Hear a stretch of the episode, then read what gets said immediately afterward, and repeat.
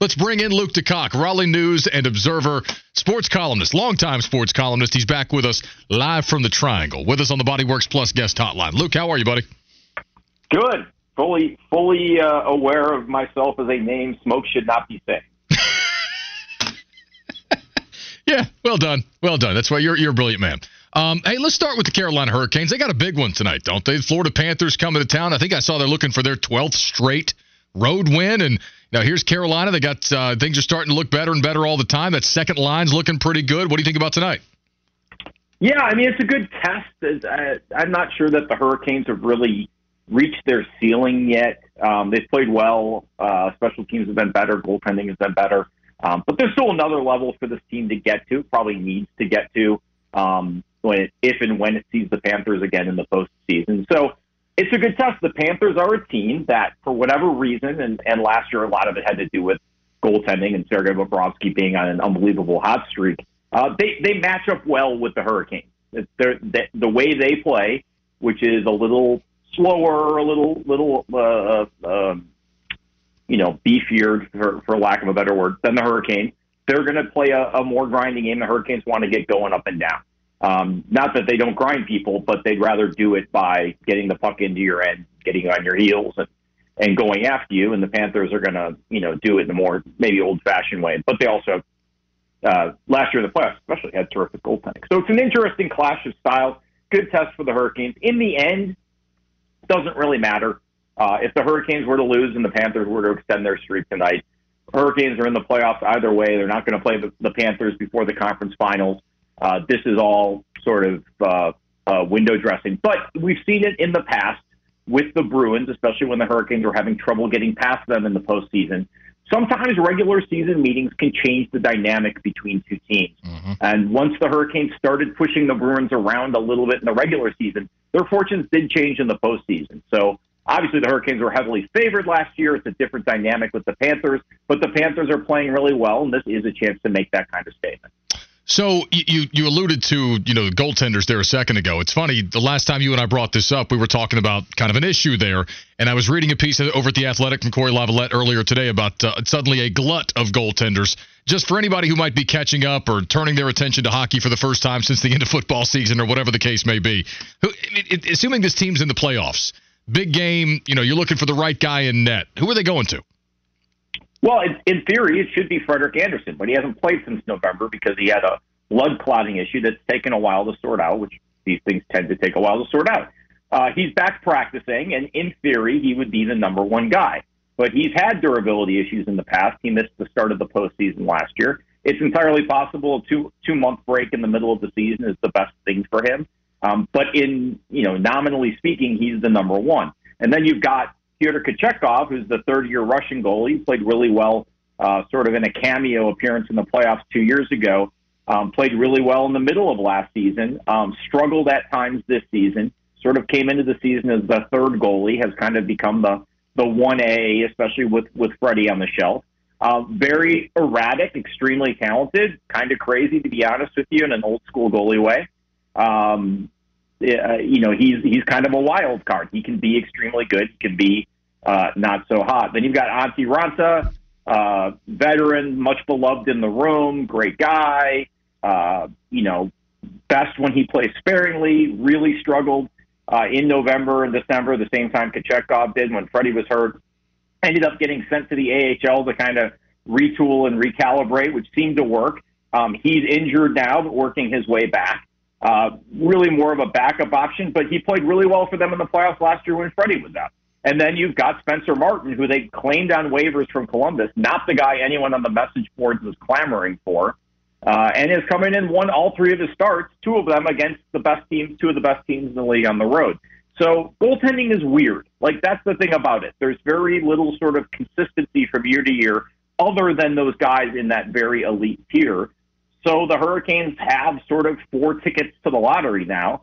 Uh, you know, Freddie Andersen would presumably be the starter.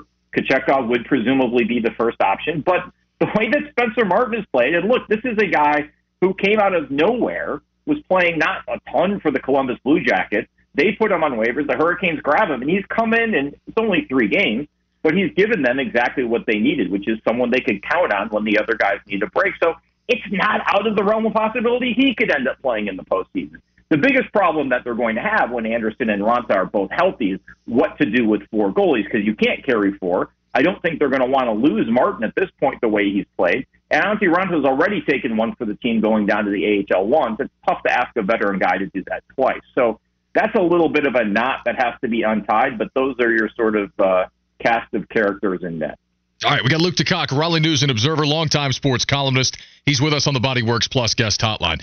Uh, my guy John in Mooresville wanted me to ask you about uh, baseball, and I think it's a, a good time to do it because yesterday on E S P N, as you probably know, uh, there was a piece up about expansion in Major League Baseball, and not just that, but there were, you know, captions, segments on each potential city, and the front page of E S P N yesterday was the shot of the Charlotte skyline uh, from basically the vantage point of the press box at Truist Field in Uptown, home of the Knights. Um, I thought the the article itself, the caption itself for Charlotte was utterly useless, but um, being that you're out there in Raleigh and obviously you cover Tom Dundon's team, and we talked to Tom here on the show a couple of months ago about his intentions. Have you heard anything? What, what are your thoughts? No, I haven't, but this was never going to be a immediate kind of thing. A lot of this was doing due diligence to figure out if it even made sense, whether that was Raleigh or Charlotte. Um, obviously, you know, Charlotte has its advantages. Raleigh has the advantage of being where the Hurricanes are, the team that he already owns, um, and not having a lot of sort of other pro competition in the form of an N F L and N B A team. So there's sort of interesting points for each market. I, I still think even with Dundon's sort of muscle behind it, this is a very long shot. Um, economically speaking, especially for the Triangle, it's, it's a really tough lift because of the number of tickets you need to sell and the corporate support you need to do that. Um, you know, the sort of amenities you have to sell in terms of suites and party decks and things like that. You need a ton of corporate support. Um, it, it makes it difficult. And, and really, honestly, in Charlotte as well, when you look at the cities that have M L B teams or get M L B teams, um, they're typically bigger. Um, it's a tough sport to support, especially now that you're heading into an era in the sort of late twenty twenties Uh, where you're not going to be able to count on local broadcast revenues the way you once could. That was a big reason, uh, a big engine fueling baseball's economic growth sort of in the eighties, nineties, and two thousands was the fact that they had these, you know, in the case of the Dodgers, extremely lucrative local T V deals. Um, but that's, those are dead now, um, you know, it, except in a few very rare instances like the YES Network. That dynamic just doesn't exist anymore. So uh, I still think this is a very long shot. I think it's great that somebody is taking a look and trying to crunch the numbers, but I don't expect this to be something that turns around quickly. Um, in both cases, you're talking about billions of dollars to build an adequate stadium. That's a really big nut just to talk about, just to get started, let alone payroll, front office, scouting, development, all these other expenses that go into it. Um, it's a really big lift starting from scratch. Um, you know, there's always talk about moving a team, but even then you're still talking about billions of dollars for a stadium. Um, it's just, it's a really hard hurdle to get over. All right, Luke, uh, let's talk about Duke last night. They beat Miami. We know this is not the Miami team that, you know, Miami fans, Jim Larenaga expected, no Nigel Pack, that, you know, backcourt's kind of decimated. But you know, Duke was uh, dominant last night, and it seemed a theme after the game with John Shire was about toughness and, and, you know, bristling at the idea that his team is not tough enough. What what do you think specifically about Duke's toughness? Because it, it is required often to make a run in the N C double A tournament. Yeah, I mean, I think it's a, I think it's a valid question to ask, especially when you look at what happened to them last year against Tennessee, where they were out tough right out of the tournament um, by a bigger, stronger team. Uh, and, and you've seen it. Like I, I think what you what it really comes down to this season is how do you define toughness? Is it physicality? Is it, you know, pushing guys around, boxing out, um, you know, defending hard? Like, like I think Duke has some of that. The question with Duke, and look, John Shire raised these questions himself. The home loss to Pitt. Can you face up to a guy on the other team who's showing you up? The game at Chapel Hill. John Shire was irate at the way, and really more like disappointed parent. Like, I'm not angry with you. I'm just disappointed at the way Duke didn't pursue loose balls and didn't hustle the way that, you know, Shire would expect. So I, I think Shire, to a certain extent, is trying to get that off his team's mind by claiming that, hey, we're past that. But I think it's a valid question to ask when you look at the games they've lost.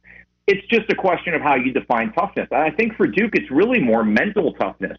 You know, the, the going after loose balls, Um, really dialing in on defense in, in tough environments, even when that's at home and it's a guy like Blake Hinson, who's making you look silly. So I, I think it. I think it is a fair to question Duke's toughness. I think it's equally fair for John Shire after last night, after some of the games the Blue Devils have played recently, especially coming out of that Carolina game. He wanted to see a response from his team, and he's seen it. So this is a good time for him to kind of use the bully pulpit, pulpit and point out to people that the questions that I had about my own team, my own team has answered. And, uh, you know, talking about toughness is one way to do it. So I think that's, I think it's a fair question to ask and a fair point for Shire to make after a nice win over Miami. Now, yesterday, we got into a fun conversation. I don't know about fun for N C State fans, but we got into a conversation with N C State fans about, hey, if this thing continues to spiral, obviously losing to Syracuse doesn't end the season. But, you know, if you don't make the tournament, you fire Kevin Keatts. Who do you think's the next man up? Like, who's the right guy for this job in twenty twenty-four? I had a few texters want me to ask you this question, so I'll pass it to you. If they move on, um, who who do you think they would or should be targeting? I'm, I'm a big, a big Pat Kelsey guy myself. Yeah, I mean, I think you want someone who's got Uh, some roots in the A C C, which Kelsey obviously does. Um, but I think you need a guy who's has some experience winning at a high major level, because, you know, when you look at, at Kevin Keatts and, and you, you sort of go back and debrief what went wrong there. Um, it was a guy whose only head coaching job was at U N C Wilmington. Um, obviously had experience at Louisville with Rick Pitino. Um, you know, so I think you want somebody who's, you know, which is something that Mark Gottfried actually had on his otherwise barren resume, somebody who's who's coached and won a, at a high major level. You know, is N C State desperate enough to go out and get somebody like Will Wade and all the bags that he carries? Uh, it was certainly someone that N C State looked at when they hired Kevin Keatts. Um, but those are the kind of guys who are going to be out there. I, I will say, in, in you know, the talk about the season spiraling, um, you know, this is a, something I've had this conversation with several people this week. I think we too often get caught up in that sort of every game's a referendum mentality. Yep. N C State is not that very far removed from going down and beating Clemson um, in, in, with a terrific late-game performance, and really probably should have beaten Syracuse, all things considered. So, you know, the, the sort of uh, state of N C State basketball and Keatts and his future and all that, I, I just feel like we're kind of jumping the gun on that a little bit. They still have two big games against Carolina and Duke. They have winnable games, and they have an A C C tournament. Um, I, I just feel like people are are and this, look, this is a sign of the apathy that surrounds that program. There's no question about it, and that is a big picture issue that's not easily addressed. But I just I just feel like we're kind of veering from uh, extreme to extreme with N C State basketball, and everyone just needs to kind of let let this play out and see where it goes. And don't forget, also, you've got a chancellor who's walking out the door next summer, presumably. Mm-hmm. Um, you've got an A D who hasn't shown a, a, a lot of sort of inclination to make big changes.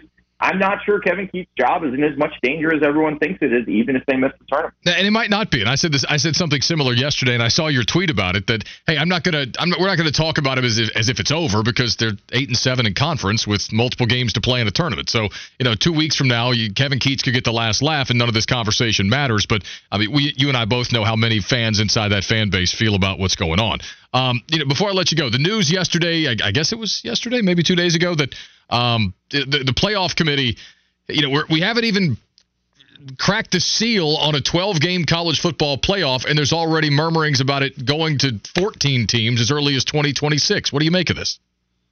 I mean, I, the, the thing with the C F B, and, and this has been obvious, well, from the beginning, but even if you go back to a couple summers ago where they were trying to put the original twelve-team proposal, slide that under the door before anyone found out that Oklahoma and Texas were jumping to the S E C.